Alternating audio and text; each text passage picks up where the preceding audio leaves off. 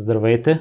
Днес ще ви срещна Сили и Йо, които са основатели на сърф училището Акаша и търсещи постоянно предизвикателства. Или може да се похвали с съучастие в ателие Трион, а Йо е участник от Олимпиадата в Лондон през 2012 година.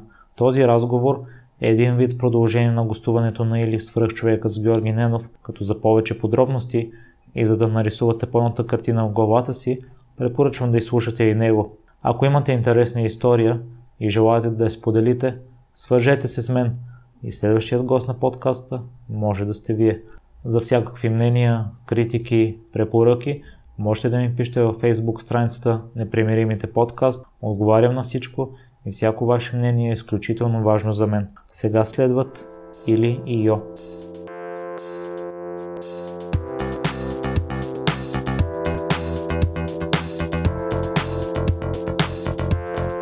Здравейте, Иляна Йой. Благодаря много за гостоприемството и за приятата покана. Аз се свързах с Иляна малко преди нейното гостуване в Свърхчовекът при Георги Ненов и съветвам слушателите първо да изслушат нейния епизод, защото това ще е един вид продължение. И тъй като аз не обичам да задавам едни и същи въпроси, няма смисъл да се повтарят нещата и затова може би някои въпроси ще са насочени по-специално към Йо, за които вече говорихте. На мен ми беше много интересно да ви разпитам за проекта Win to Win, но ти много детайлно разясни това и разказа цялата история. Първо, ако искате да поговорим малко за уиндсърфа, защото аз не съм запознат с този спорт. Да, разбира се. Първо, добре, добре заварил. Много се радваме да те посрещнем в нашия дом. Много, много ни е щастливо, че си ни на гости. И аз прекамвам зрители, е, слушателите, извинявам се, да слушат е, нали, първо, първо епизода при свръх човека. И може би Йо да разкаже за уиндсърфа. Здравейте на всички слушатели. За всички, които не са запознати с уиндсърфа, това е спорт, който е производен само на сърфът. Типичният сърф, който с една дъска един човек се пуска по вълни, големи или малки. Като вече към този сърф има прикрепено ветрило и с помощта на вятъра цялата тази конструкция се задвижва и човекът е, кара нали, по-навътре в морето и не зависи вече от вълните. Напротив, може да минава срещу тях, нали, през тях, може също така да ги кара. Но спортът е също толкова атрактивен, достъпен и има своя чар нали, в цялата така фамилия на водните спортове.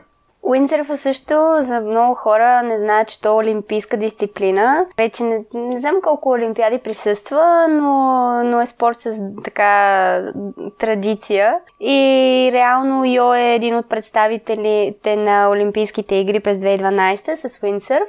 И всъщност е Олимпийския клас беше наша обща дисциплина и двамата тренирахме Олимпийския клас Хикс, като той от много повече време, отколкото аз. Аз тренирах горе-долу 5 години с Олимпийския клас, а той 10 години. Може въпрос да ви се струва малко глупав, но какво става, ако спре вятъра? Тогава умираш от скука, генерално.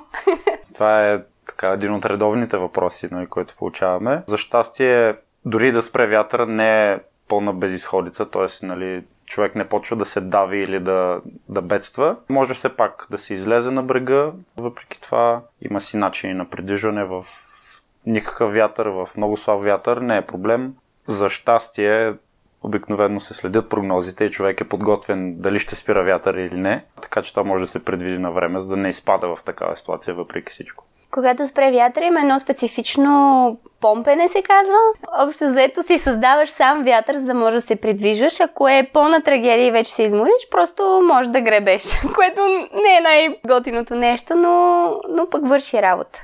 Като чисто физично много наподобява махането на криле на птиците. Както те махат с криле да си ускорят тяхната скорост, да се ускорят, нали, да излетят. Така и ние махаме, но с едно крило, в случая нашото ветрило, за да създадем същите аеродинамични сили, които да ни придвижват по-бързичко напред, отколкото нали, иначе бихме били спрели. И така в известна степен си създаваме сами вятър и се получава леко гребане във въздуха, едно такова приличаване. Малко е турмоз, но, но в крайна сметка е, това е начинът, няма друг. Може да легне да гребе на дъската човек, но може би е малко по-бавно в някои случаи. А в противоположна ситуация, ако има прекалено силен вятър? Тогава вече мога да се бедства. Тогава е екстремната страна на този спорт, където ако човек е с неподходяща екипировка в тези силни условия, Там може да се щупи, да се преумори по-бързо, по-бързо да бъде отвят на някъде в нежелана посока. Било то навътре в морето, към скали, към брега, големи вълни и така нататък. Но обикновено условията се променят по-бавно, отколкото нали, човек би могъл да реагира. Винаги може да се реагира достатъчно на време, ако човек знае, че идват подобни условия, но, но пък тези екстремни условия в крайна сметка са търсените условия за каране, нали? както в планината, дълбокия сняг и така стръмните склонове. За нас това е силния вятър, големите вълни, това е, това е тръпката на спорта. И особено ако човек, например, не си е преценил възможностите или уменията, то тогава може да бедства. В другия случай просто страшно се забавляваме. На мен също ми е интересно кои мускули се натоварват, защото страни изглежда, че само се държите. Едва ли е толкова лесно. Спортът е много динамичен и в същото време, когато човек кара, е в сравнително статична поза. Тоест, много малко движение има, докато човек се движи с висока скорост на уиндсърфа, но пък цялото тяло участва, за да поддържа тази статична поза и конфигурация на екипировката. Дъска, ветрило, позиция, постоянното дърпане и противопоставяне на това дърпане на ветрилото, което създава. Всъщност мобилизира цялото човешко тяло, нали, и ушите си ползваме дори. Нали. Аз съм имала момент, в който на тренировка чак а, мускулите на врата ме болят а, от голямото изпъване назад като струна, за да мога да се противопоставя на, на дърпането на ветрилото напред заради вятъра. И реално съм си мислила, наистина, усещайки мускулите си на цялото тяло, че в този спорт се натоварва абсолютно от, от глава до пети се натоварваш. И понякога са ме боляли дори петите от натискане на дъската, натискане нали, на, на финката. Това е задната част под кармата, която реално стабилизира дъската, така че да може да се задава посок. Може би да се добие по-добра представа за атлетичността на спорта, визирайки така в частност олимпийската дисциплина от уиндсърфа. В Пекин, доколкото ми е известно, е направено изследване на всички олимпийски спортове и уиндсърфът само да подчертая, в, в олимпийските дисциплини ветроходството има 10 олимпийски класа, т.е. има няколко разновидности на лодки, нали, екипажи или с сам екипаж кипери и уиндсърф като олимпийска дисциплина от ветроходните класове. Та уиндсърфът измежду абсолютно всички олимпийски спортове, наред с маратони, триатлони, плуване, колездане, всичките тези спортове, гимнастика, каквото и да е, е в топ 5 по сумарно натоварване върху спортиста. Тоест, всеки един уиндсърфист, олимпиец, общото натоварване, което пада върху него по време на една олимпийска регата, е в топ 5 от всички, с които се сравнява. Като една регата протича в рамките на 7 дни, от които 6 са състезателни, има един почивен ден. И всеки един от тези 6 дни, средното продължаване на състезанието е между 3 и 5 часа. Нали, може атлета да прекара на вода в някакъв вид натоварване, нали, сериозно. Та, това, като се сумира, нали, става едно доста голямо напрежение, което събира и затова е класиран така в тази петиция. Странно, аз не съм го чувал това. Аз знам, че най-тежкото състезание в света е Tour de France, а най-тежкото еднодневно е Ironman, триатлона. И никъде ми е попадала информацията, че и уиндсърфинга е толкова натоварващ. В такъв случай изисква ли с някакъв специален тренировъчен процес, освен карането във вода? Абсолютно. Ако човек се подготвя за голямо състезание, като Олимпийските игри, нали, бидейки може би най-голямото за уиндсърфа в нашето съвремие, подготовката не спира. Тя просто се прелива от подготвителен в състезателен в преходен период. Това въжи за всички спортове, разбира се, но уиндсърфа поради спецификата му на натоварване, ако човек спре за по-дълго време, той доста рязко губи това ниво, което е изградил до момента. И е много важно просто постоянството в, в, тренирането. Аз лично съм се готвил по 8 годишен план, за да стигна до Олимпийски игри и с радост нали, смея да кажа, че съм го изпълнил, т.е. стигнах до Олимпийски игри. Никак не е лесно, наистина трябва много да е ударен човек натоварванията, които се поемат дори през зимния сезон, подготвителния, са доста сериозни. Много голяма част са кардио от този тип тренировки, на който ти пречернява в един момент, не можеш да дишаш нали, спокойно, но пък това е, това е големия спорт и това е пътя. И не съжалявам за нищо. Ще стигаме до Олимпиадата. Да. Предполагам, че тренировките трябва да включат и някакви тежести, за да е стабилно тялото. Да, включват разнообразни упражнения за балансиране, тъй като голяма част от движенията има нужда от стабилизация на, на позата, на, на вода. Вида натоварване, бъдейки на вода, е постоянно се променя всичко изпод тебе, водата се движи, има вълни и така нататък, вятър, всичко се променя на две. Тоест, спорта е такъв, че е потопен в двете най-променливи стихии на нашата планета, нали, водата и въздуха. И сме по ръба на два океана, на повърхността на водния и на дъното на въздушния. Много интересна така аналогия, това много ми харесва на мен. И всъщност с всичките упражнения, които се правят, основно се набляга на общата издръжливост, т.е. съответно колкото по-бързо може да възстановява човек в всеобразните ситуации, толкова по-добре, като в крайните фази на подготовката, вече когато са изминали няколко години, се набляга повече на кардиото, силова издръжливост и това изпиляване на тази експлозивна сила, която има нужда сърфиста да изпомпва ветрилото мощно, бързо и по-дълго време да държи. Който помпи повече, е по-напред. Това е просто за уиндсърф едно такова правило. Спортът ни обаче не е само функционален, т.е. не е като плуването да се борим с часовник, за да, нали, да определи победителят. Напротив, освен физически елемент, има и тактически, тъй като начинът по който се провеждат състезанията са в общ старт, т.е. всички стартират едновременно, те си пречат един на друг и всеки се бори да вземе и да намери по-добър вятър от всички останали има само един верен път, най-къс и най-бърз и всеки търси него. Предполага се, че всеки знае къде е и всички се натискат да са там в правилното време, да преборят всички останали. И в този смисъл, дори да можеш да помпиш, това няма да те направи първи. Не винаги най-бързия уиндсърфист печели регатата, нали? най-съобразителният също може да, е, да я спечели. И в това отношение сърфистите трябва да разбираме както от метеорология, да имаме много добро разбиране за какво случва с вятъра, заобикаляйки брега, ако е на пориви, да очакваме евентуални развъртания с течение на деня, с слънцето, с облачни системи, течения, водни. След това имаме работа с футилия, т.е. дали групата, в която се движиш е голяма, малка е, на къде се движи групата, там какво ще се случи, как да избягваш близката борба или да, да печелиш нали, такива едно на едно и в същото време да отиваш там, където искаш. Тоест, има много фактори, които не зависят изцяло от самия спортист, но влияят на спортното постижение. Така че човек може да видим доста големи така раздалечавания от едно очаквано представене и това всъщност което се случва, защото страшно много неща се случат без да могат да бъдат планирани. Нещо много важно да се уточни, че това, за което Йо говори, е тип рейсинг, това в което ние сме се състезавали, олимпийски клас, рейсборд и така нататък, защото има няколко дисциплини в уиндсърфа, а ние говорим наистина за нашата дисциплина. Да. За да не се объркат uh, слушателите, защото има и фристайл, вейв дисциплини, слаломни дисциплини, така че да.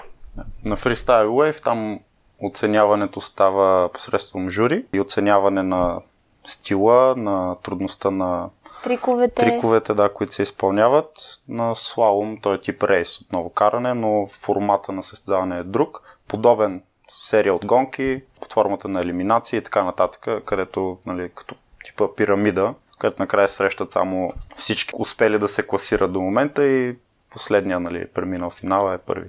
А при Олимпийския клас, за който Йо до сега разказваше... Тоест първия преминал финал, извинявам. Основни, нали, действат така правилата на ветроходството. Има много голяма, голяма част ветроходство в цялото състезание, тактика, планиране, стартовете, които той разказа. Така че нали, има, има разлика между дисциплините голяма.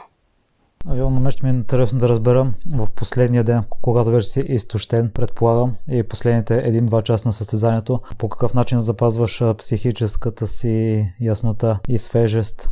Защото на плуването има някои ти, които плуват много големи дистанции и там не се изисква голяма мислене, просто трябва да се движиш. Докато при вас и тактически трябва да подхождаш добре във всеки случай е нещо трудно постижимо. Не бих казал, че е невъзможно. Голяма част от решенията, които следва да взимаш по време на вода, бих казал, че някои от тях могат да бъдат заучени, т.е. в тази ситуация се прави това, в другата ситуация се прави съвсем друго, нали, предвид всичките фактори, които са за момента. Но има моменти, в които на фона на мората наистина трябва да вземеш светкавично решение. И мен лично ме е изкарвал много напред. Има други решения, като са ми връщали много назад в една гонка. Най-големия ми скок, си спомням, просто беше... Бях много назад в утилията, имаше може би 10 сърфа зад мене, минавайки първия знак, който трябва да заобикаляме и пътувайки към втория знак, просто реших, че трябва да хвана тази възможност. Виждах един порив как идва, просто към това е. Имаше още един човек пред мене и двамата хванахме този порив и цялата футиля, може би минах 55 човека за следващия етап от гонката, който е просто стигане до следващия знак. И просто стигнах долу и бях примерно от 50 и някой на миналия знак, бях 8 на долния знак. И беше така малко се направо, да. Хванал си бързия влак. Буквално, с асансьора. И това е един показател за колко рязко могат да се променят нещата за едни и за други, но трудно е. Обикновено човек преди да стартира има някакъв генерален план какво ще направи през цялата гонка и още взето решенията се взимат преди да премине към следващия етап от гонката. Те са серия от знаци, които трябва да се преминат под определен начин. И преди да се тръгне към този следващ знак, ти вече знаеш на къде искаш да отидеш, горе-долу къде ще се позиционираш и вече следиш и близката борба с околните около тебе в този тип състезаване. И оттам нататък са много малки моментни решения, точно кога да завъртиш посоката, точно къде да се държиш спрямо другия противник, да добавиш още малко с припомпване, някакви такива малки решения, които в крайна сметка ти правят гонката. Обикновено, ако си много лаком, може да загубиш по-често, нали? Та, има така една известна консервативност в решенията, която се поддържа, за да може да, да има някакво постоянство. Илян ти вече си разказвал, което е запалило по уиндсърфа, но и още ми е интересно да чуя теб какво те спечели човекът, който ме запозна с ветроходството въобще като спорт, беше брат ми, който ми беше и личен треньор през всичките години на състезаване. Най-големият ми брат, Явор Колев. Та той беше човекът, който ме извика на плажа един ден. Аз преди това знаех, че имам голям брат, но много нямахме така допир с него. Бях го виждал примерно 10 пъти, нещо такова като дете. Но той вече беше голям, имаше семейство, живееше в друг град. И в момента, в който се премести да живее във Варна, където я живеех. Започна работа в Варненския църв клуб, Лазур, като треньор. И аз тогава така зарадвах се, че той е в Варна, нали, ще мога да го виждам по-често. И един от дните, когато той мина през къщи да се видим, ми сподели с едно хубаво предложение, що не дойдеш на плажа, аз така да те кача, те кача на сърфа, да виж, дали ще ти хареса. И аз за тогава тренирах баскетбол в Черно море, Варна.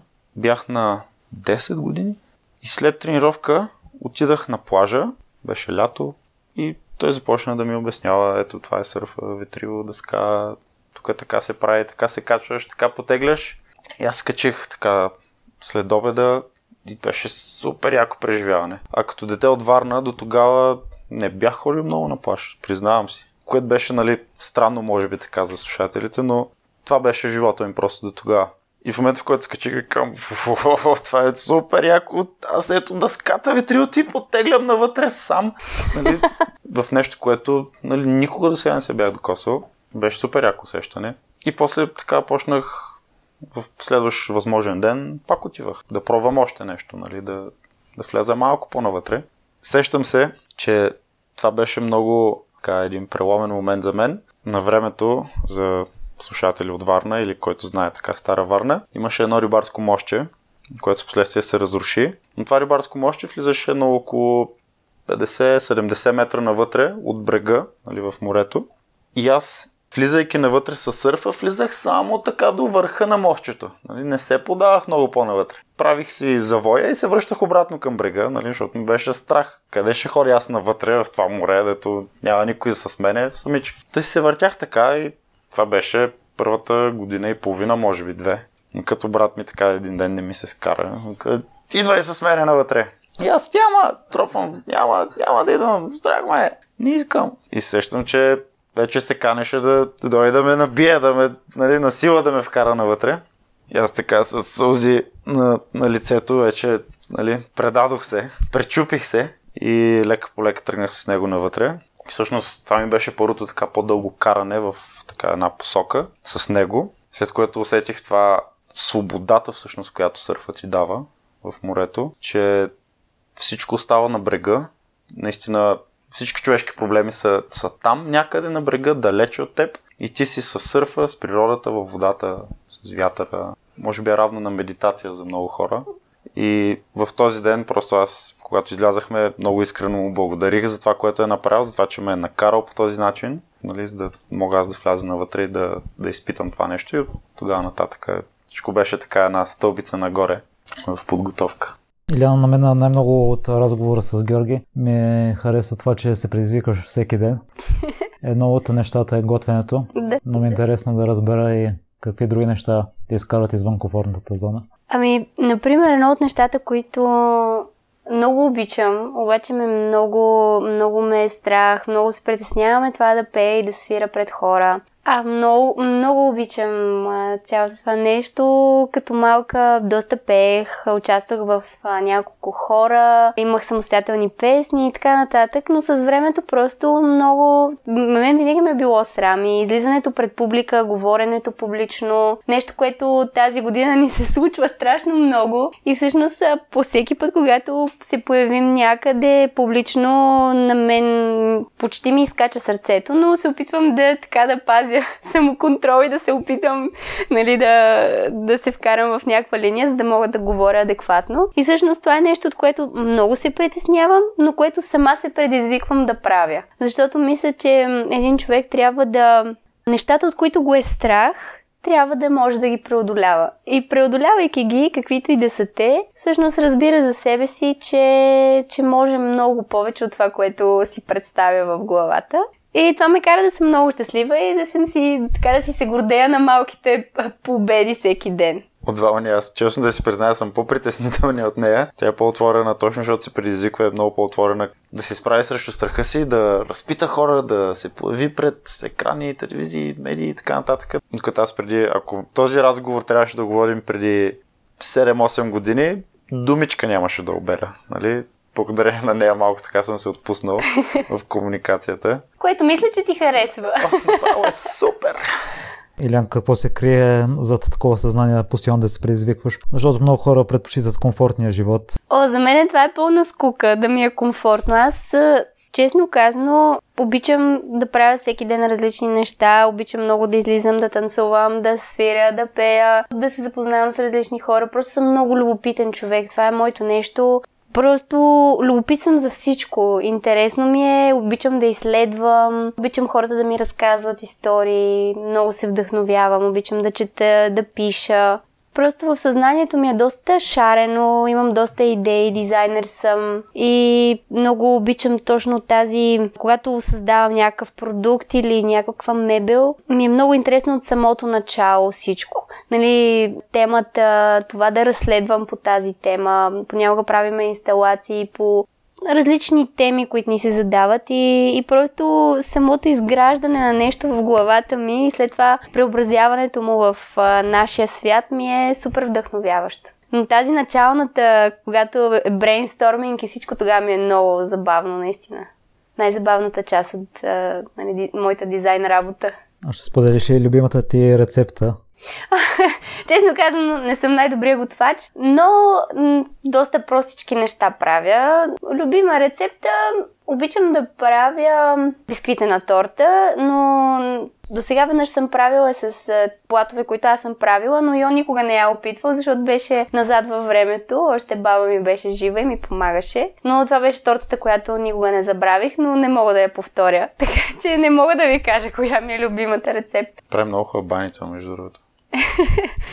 да, баба ми отново тя ме учила, караше ме винаги да седа до нея, докато готви, за да се науча да готвя. И, и още от много малка тя ми завеща даже нейният тефтер, който е много интересен. Тефтер, в който има рецепти, но само продуктите. Ти трябва да си измислиш как да го направиш. И общо взето е като, нали, половината, по, дава ми е 50% от а, нейните рецепти.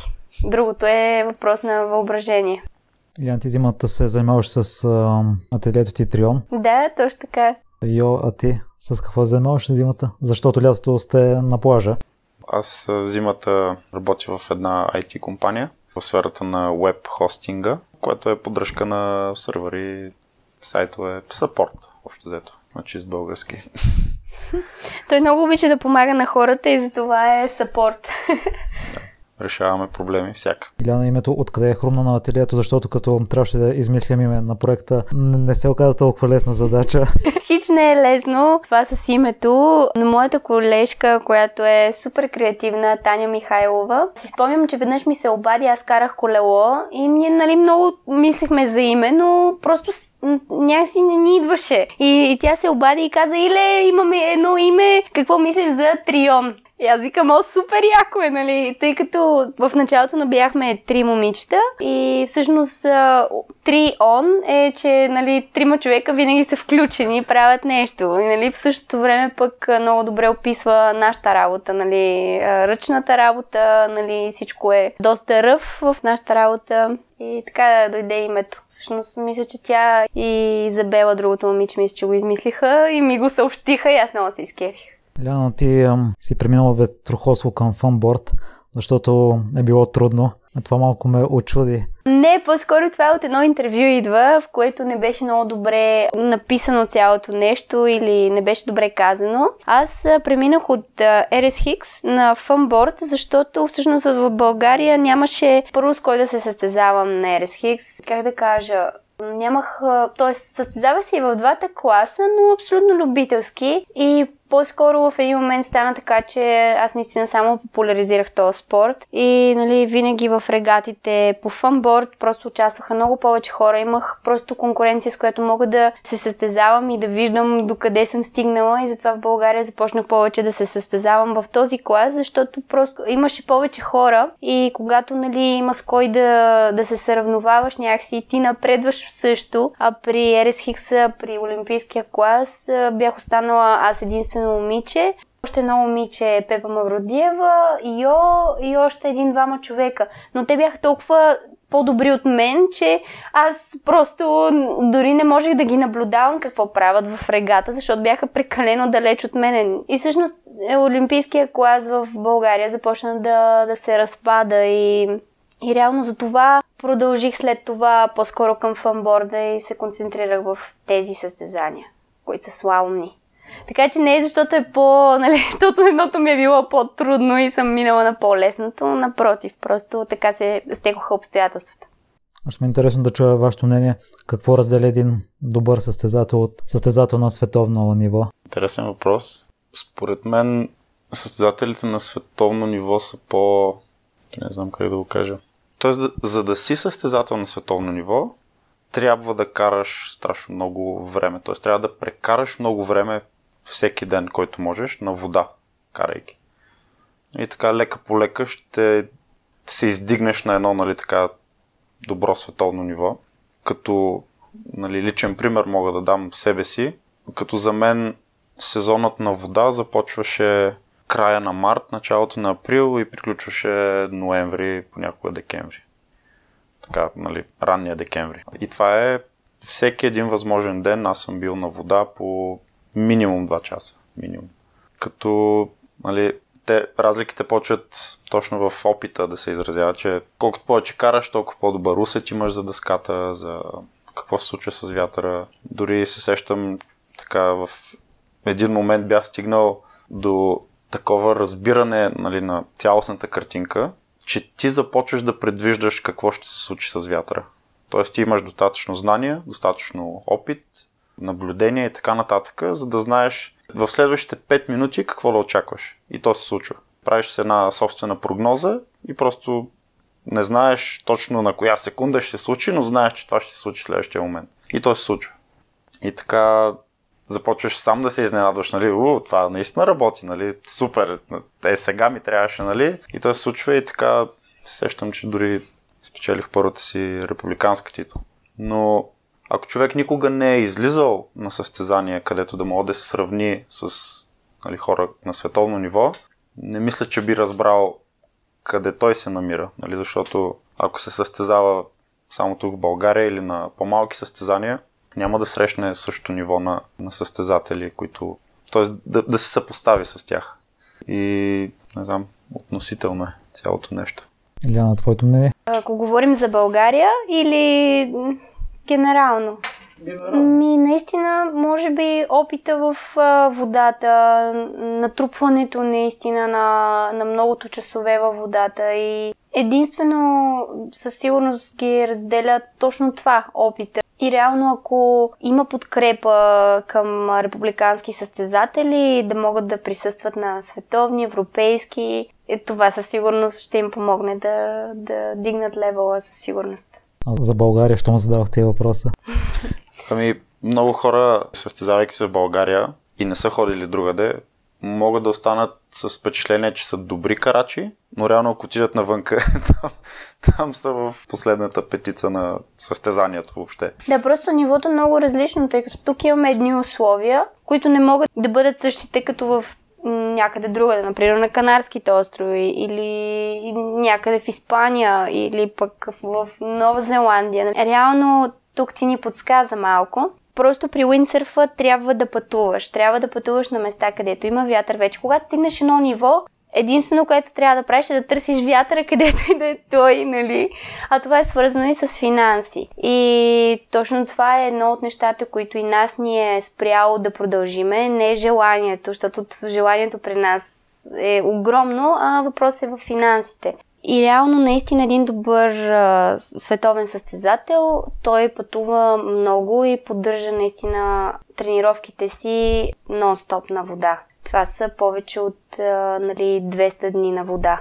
Докато, например, в България, ако си така, нали, средно добър или добър състезател и не разполагаш така с спонсори, нали, държавата не те подкрепя, тъй като федерацията не отделя такива средства за уиндсърф състезатели, реално имаш едни 3 месеца, 4, всъщност не, може би 6 месеца, четири от които са по-топли, нали, другите са по-студени, в които караш в България. Но пак се получават нещата, но са много по-трудни и нямаш конкуренция тук. Не можеш да се дърпаш с друг човек и с други хора, така цялостно отбора да напредва, пък си по-скоро сме като лястовички такива, което не, не дърпа спорта напред.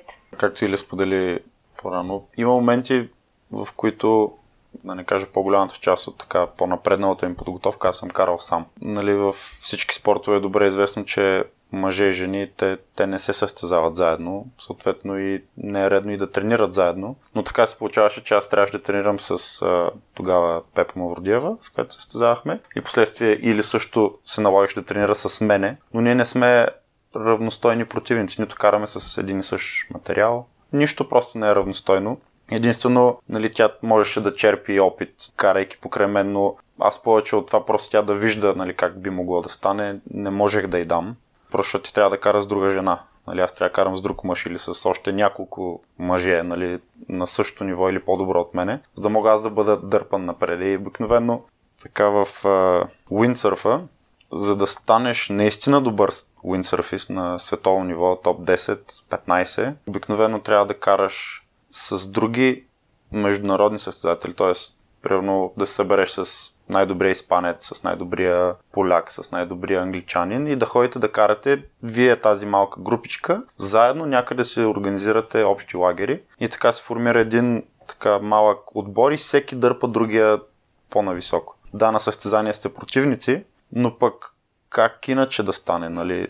Тоест, нали, вие сте най-добрите така или иначе в тая си сфера във всяка държава. И просто това съм забелязал. Малки отбори се сформират двама, трима, петима и се организират независимо от дисциплината. Може да са хора от една нация, да речем Франция имат много добра така, въобще цялостна програма, имат много силна школа, шампиони в различни дисциплини и те вътре си намират хора, подкрепят се един друг, карат лагери и така нататък. Но ние нямайки това, нали, както и много други страни, но имат добри състезатели, единици, те се събират заедно и карат по този начин. От това, което ми разказвате и от твоето участие на Олимпиадата, е още по-впечатляващо. Ще разкажеш ли за това свое преживяване?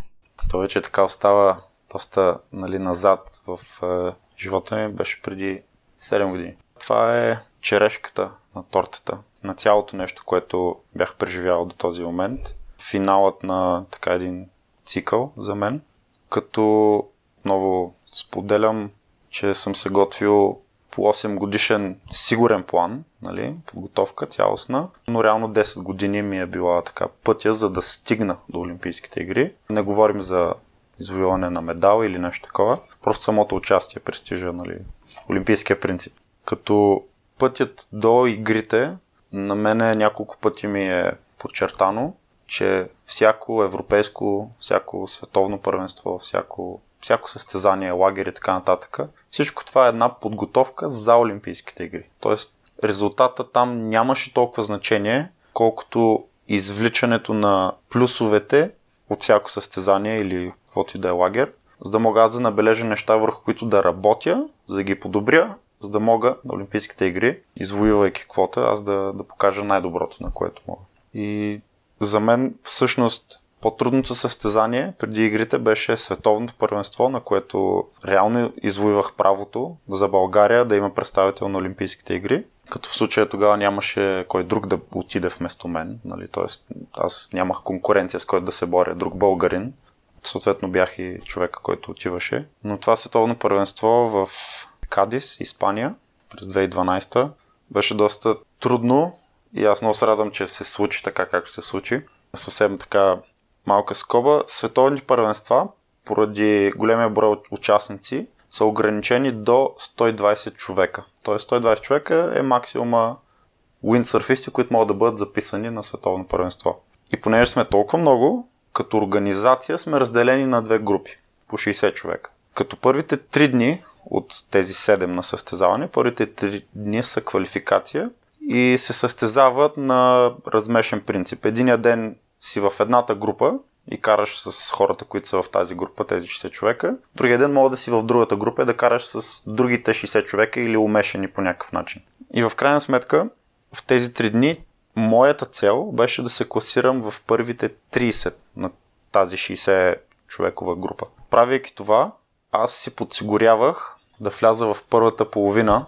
Аз успях да се класирам тази първа 30-тица на повечето гонки от тези квалификационни серии. И във втората половина от състезанието всички, които до сега са се класирали в тази първа 30-тица, са поставени в първата група. Всички от 30 до 60-то място в всичките гонки, които са провели до сега, се класират в втората половина. И ние реално от средата на състезанието биваме разделени на две групи златна и сребърна. И в случая ти, ако влезеш в златната група, ти не можеш да изпаднеш от нея. И в случая моята цел беше да вляза в златната група, защото тогава останалият брой квоти, понеже това беше вече втората квалификация за последните възможни квоти, знаех, че влизайки в златната група, аз не можех да изпадна и със сигурно взимах квота. А останалите, т.е. в златна група имаше 4 квоти, които взимаха нации, които не бяха взели. А в сребърната група бяха останали още 5 квоти, които всички останали там щяха да се борят за тези 5 квоти. И просто моята цел беше да вляза в златната група, което го направих. И беше много така на ръба. Дори всичко опря до последната гонка квалификационна, където така аз вече се бях разболял. Първият ден преди състезанието бях паднал във водата, незнаено как и защо. Беше много странен момент, но явно истинах тогава и с така дните на състезаване почна да се влушава състоянието ми. На последния квалификационен ден аз почти не можех да говоря, имах температура, едва дишах, нали вече така изнемощял от болестта на стинката и стартирайки на тази последна гонка, направих един среден старт. Но в последствие, понеже вятърът въртеше, имаше няколко така грешни развъртания, в които се озовах. Но на последния етап една голяма групичка, които бяха пред мен, продължиха в една посока по-дълго време. Аз в този момент завъртях и просто усетих как вятъра завъртя в мой плюс. И всички останали, които бяха продължили пред мен, всъщност загубиха от това нещо. И аз от примерно 25 или 28 някъде съм бил така по преценка. Излязах 14 горе от групичката и оттам нататък газ към финала. И беше много трудно, защото тогава вятъра тръгна да пада, трябваше да помпя. Аз нямах въздух, защото вече не можех. И с последни сили просто финиширах и знаех, че, че съм подсигурил почвата, нали, няма, няма какво да се обърка вече. В златната група съм и отидах при брат ми на лодката и просто го прегърнах и казах, брат ми, това е за тебе, отиваме, нали, просто всичко, всичко се изплати сега.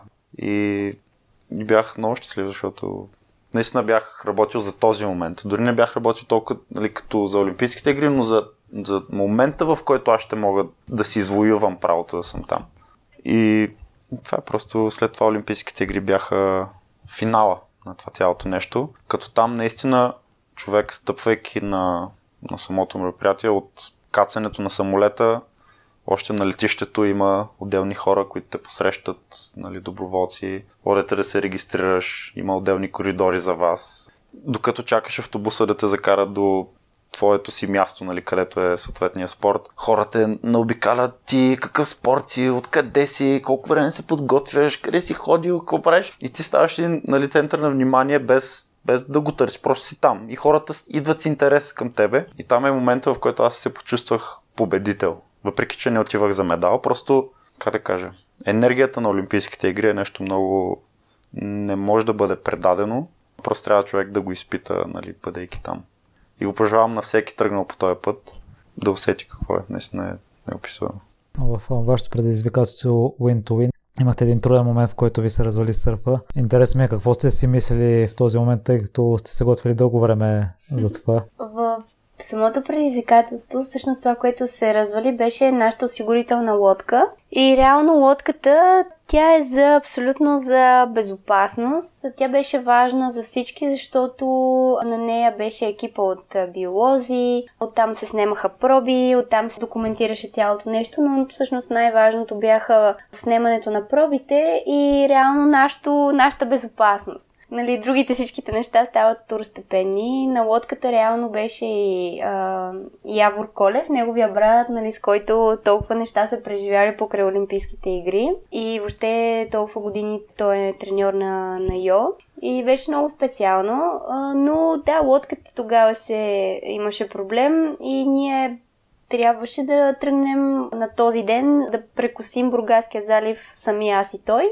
Нали, това на пръв поглед не изглежда много опасно начинание. Нали, имаме сърфове, но всъщност в ам, това трасе е най-отдалечено от брега. Линията, която ние следвахме, беше права линия от Емине към Резово. Ако си го представите на картата, то се намира доста далече от брега. Горе-долу бяхме на, на 20 км от най-близкия бряг. И това сами си го причинихме, защото реално трябваше да го прекусиме. И това беше всъщност така най-предизвикателният момент, тогава когато реално съдбата ни предостави да изпитаме това нещо и беше много интересно. Можем да го опишеме, може би, като да ходиш по стъклен покрив на много висок, на голяма височина. Знаеш, че нали, е безопасно горе-долу, но, но винаги може нещо да се обърка и просто да паднеш. Ами така се чувствахме ние, защото ако прекусяваш това място с лодка, нали, ветроходна лодка или пък си на кораб или нещо друго, нещата нямаше да са толкова нали, предизвикателни, но когато си просто на една дъска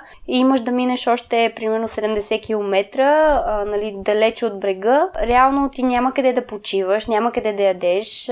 Просто, нали, някакси не ти е точно там мястото на само на една дъска с ветрило. И всъщност това е така, беше най- най-интересната част от цялото предизвикателство за нас двамата. Ами нали ви през главата да се откажете? О, не. не, не нито за миг. Тогава, тогава имаше момент, в който снимашния екип, всъщност някой от тях беше казал, нали, да не се притесняваме, че вече, нали, стигнали сме доста, така, минали сме все пак половината от дистанцията, че, нали, дори да спреме сега, това е, това е положението. Ние, ние въобще нямахме никаква, така в, в, в, главите ни въобще не съществуваше а, никакъв проблем, защото реално ние си бяхме окей, okay, здравословно. Сърфовете ни бяха в добра, нали, в добра спортна форма. Само лодката беше нали, не в състояние да ни следва, но нямаше момент, в който да си помислим, че ние ще се откажем. А сега ще разкажете ли за вашето сърф училище? Да, сърф училището се казва Акаша и е на 4 години. Общо взето Всъщност тази година, 2019, ще ни бъде пети сезон, в който правим сърф училището.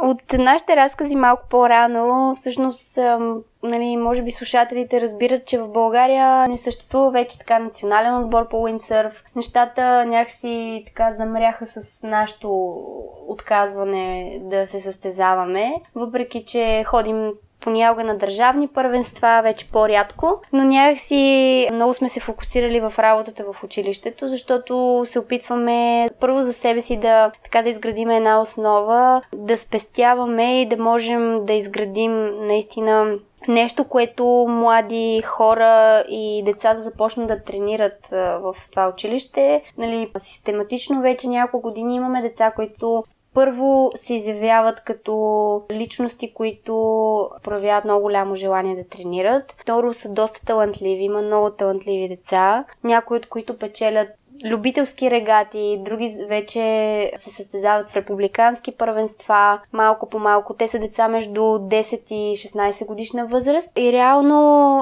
наистина се опитваме да изграждаме това училище с а, така с идеята в бъдеще то да бъде спортен клуб и да може да подкрепя както финансово, така и чисто треньорски в лицето на Йо и мен като треньор, нали, деца, които имат а, потенциал. Да изграждаме така основа наистина за бъдещи млади състезатели. Това, което всъщност аз не успях също да открия в България. Йо е имал подкрепата на брат си като треньор, но аз никога не съм имала треньор в живота си. След като почнахме с него да тренираме така започнах и да, така, да имам наистина водещ човек в, в моите тренировки. И виждаме, че това липсва, пък ние много обичаме този спорт и, и така. И училището в момента се намира в Приморско, близо до плаш Перла, между Северния плаш и плаш Перла.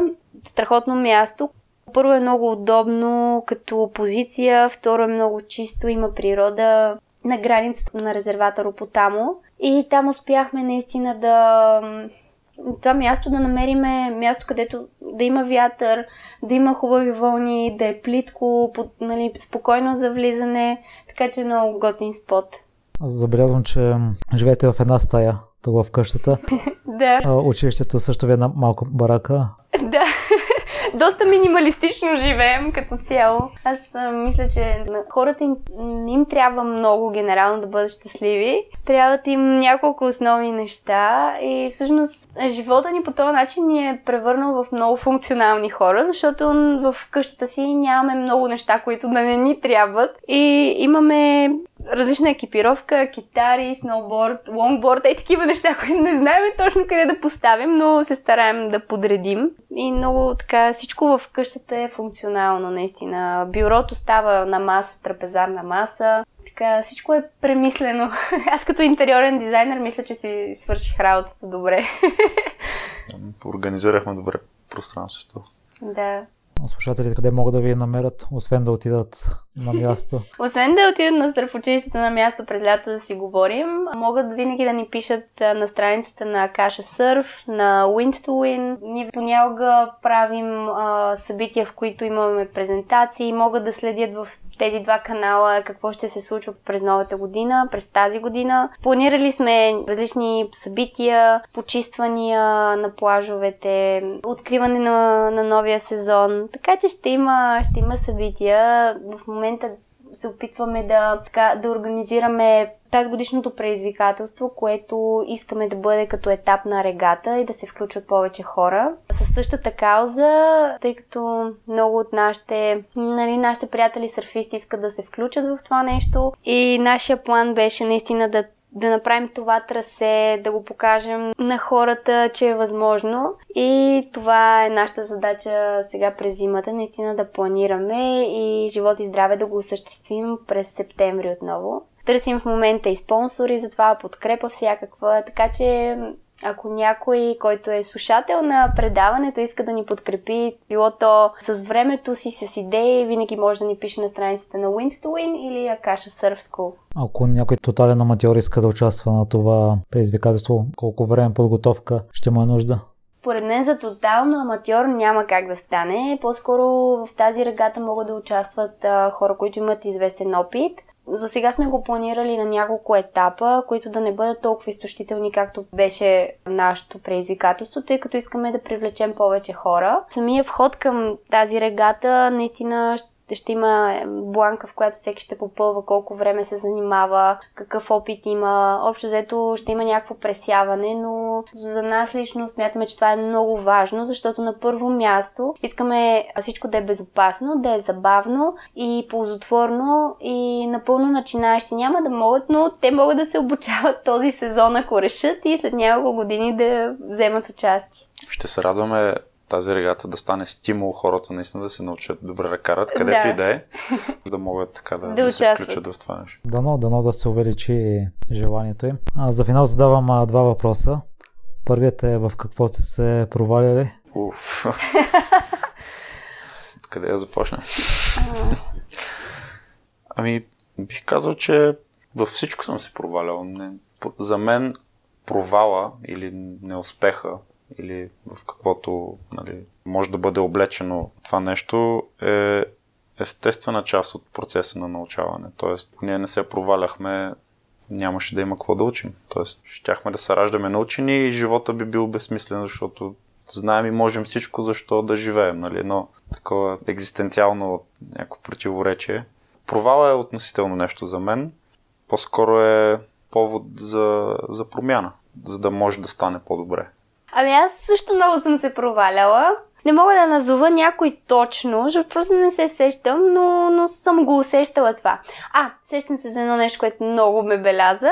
Това беше, мисля, че първата ми регата, не, е, или втората, третата регата, в която участвах състезание. Си спомням, че така послушах съвета на друг човек, без да се... Аз, м- моето си вътрешния ми глас да слушам. И а, влезнах да, на състезанието с по-голямо ветрило, което не бях карала преди. И просто ми беше супер тежко, не ми беше моето и просто почнах да си бедствам. Просто не можех да стигна до старта. И тогава трябваше да ме изкарат с една моторна лодка и седейки на тази лодка, просто беше най-големия провал, който в главата ми беше края просто. И всъщност всичките провали, както каза Йо, са просто мотивация за това да продължиш, да го преглътнеш, да си преглътнеш егото, което, нали, чове... човеците сме много такива, доста специфични с нашото его. И реално провалите са много добър начин да си стъпчеш егото и така да усетиш, че не винаги ще се печели, ами си ги има тия моменти, те наистина са важни за първо за, и за духовното израстване, и за нали, растежа ти като успехи. Не спомена ателието, къде може да го намеря? А, ателието, имаме си вебсайт, имаме фейсбук страница, често организираме работилници, в които хората могат да, да участват, да научат стоеността на продуктите, които ни заобикалят. Правим работилници с хора, където всеки научава например, някакви умения, да реже с трион, да реже с зеге, нали, такъв, мот, мот, как се казва, електрически трион, а, да пробива общо взето такива, за мен доста основни, елементарни неща, които могат да ти помогнат в ежедневието и да ти покажат, че продуктите, които в момента имаме на пазара, реално имат много висока, т.е. Ръчна, ръчният труд има висока стойност и, и всъщност ние се опитваме чрез ателието да покажем на хората стоеността на продуктите и преизползваме отпадъци, като отново напомняме, че отпадъка е ценен ресурс, който всъщност ни е даден от природата и трябва да ценим всичко около нас. За финал последния въпрос. С какво се гордеете най-много? Аз лично се гордея с това, че може би сме така човечни хора, които се стремат просто да показват на околните, че има смисъл да се бориш, че има смисъл да, така да, да работиш за мечтите си. Дори това, че не сме постигнали много неща, всъщност няма никакво значение. Важно е пътя и това да, да изграждаш постоянство. В смисъл, може би се горде с това, че сме доста така постоянни и целенасочени. Може би това е нещо, което и са ми споделяли околните около нас. Аз не мога да огранича едно нещо, с което най-много се гордея. Доста са нещата, но подобно не е ли някакси нещо, за което много се радвам като лични успехи е всъщност това, че както сме заедно, и преди това всъщност нещата в моя живот са ми показали, че ако наистина искаш да постигнеш нещо и работиш по този въпрос, то някак си става неизбежно да не го постигнеш. Но дори това да започнем училище беше с доста голям риск. Ние въобще не знаехме, ще се потръгне нещо, ще се случи ли. Но в крайна сметка работихме нали, с цялото си сърце, дадохме там и то наистина се получи. То така процъфтя. И така в съзнанието ми просто някак се избистри тази мисъл, че когато човек си постави някаква цел, пътя някак си сам се самоначертава се и ти, и ти просто го следваш и, и стигаш там. Нали? Точно нали, за това казах, че става някакси неизбежно да не стигнеш там, просто защото си тръгнал по пътя. Нали? Разбира се, той може да си е хълмист с препятствия, с нали, един куп осложнения, но това е пътя. Но ако нали? си знаеш крайната цел, да, ще стигнеш със сигурност.